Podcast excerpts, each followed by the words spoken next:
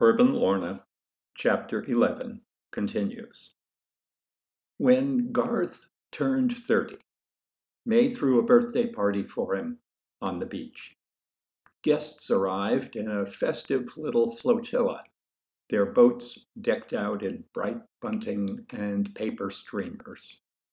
Oh, it, it was a perfect day. Just a perfect day. Perfect clear and hot, with a light breeze, just enough to keep one from sweating unattractively.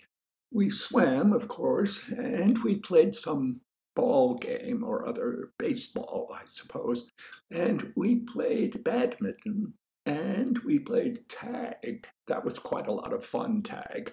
Delicious, really. You see, we'd been drinking all day. And so there was a lot of hugging and squeezing and, well, fondling involved. And people would chase one another into the water and, well, romp, frolic, gambol. When it began to get dark, we built a gorgeous bonfire. We played charades in the firelight, and then we ate. Lorna and I had arranged a marvelous clam bake. After dinner, there was a certain amount of, well, drifting off. Couples began wandering off into the dunes or just into the dark. And, well, you'll have to turn this off, Peter, this recorder. I'll tell you the rest, and you may put it in, but you may not quote me. May wandered away from the fire, alone. She wanted to stretch her legs, look at the stars and moon, think, clear her head a bit. She walked to the water's edge where the foam shone with phosphorescent whiteness in the moonlight. It was so pretty that she wanted to call the others to come down there with her to see what she saw, but the people around the fire were loud and animated, and just now she wanted quiet and calm. She saw Herb standing apart, looking out into the darkness.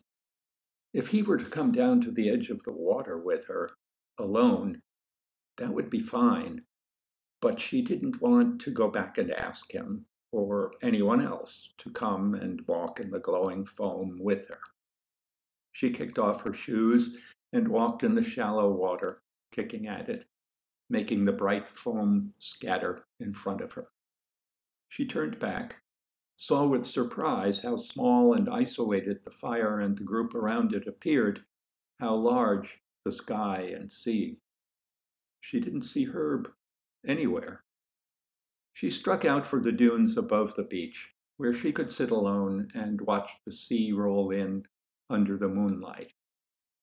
Atop a dune, she sat with her arms around her legs, watching.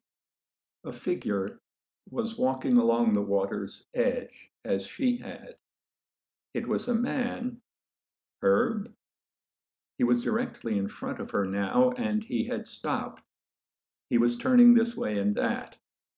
Had he followed her? Was he looking for her now? He lit a cigarette, and May saw that it was Herb. She felt a ripple of curiosity and excitement. Up here, she called softly.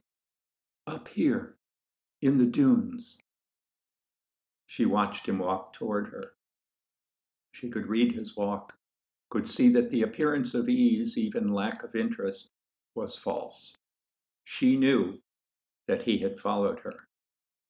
He stopped, not quite sure which way to go. Here, she called again. He corrected his course. At the foot of her dune, he still couldn't be sure where she was. Here, she said in little more than a whisper. He looked up, and now he could see her. May, he said. He scrambled up the dune and sat beside her. Looking for some peace and quiet? she asked. No, not really, said Herb. I was looking for you. She put her hand on his, and he kissed her cheek. She felt a flutter of excitement. She wondered what Herb had in mind. Herb had begun to wonder too. When he had followed May, and he had followed May, he hadn't thought about his motive. Perhaps he had avoided thinking about his motive. Now that he was at May's side, alone in the moonlight, hidden in the dunes, her presence so palpable and inviting, he felt a guilty thrill. And he asked himself what on earth he was up to.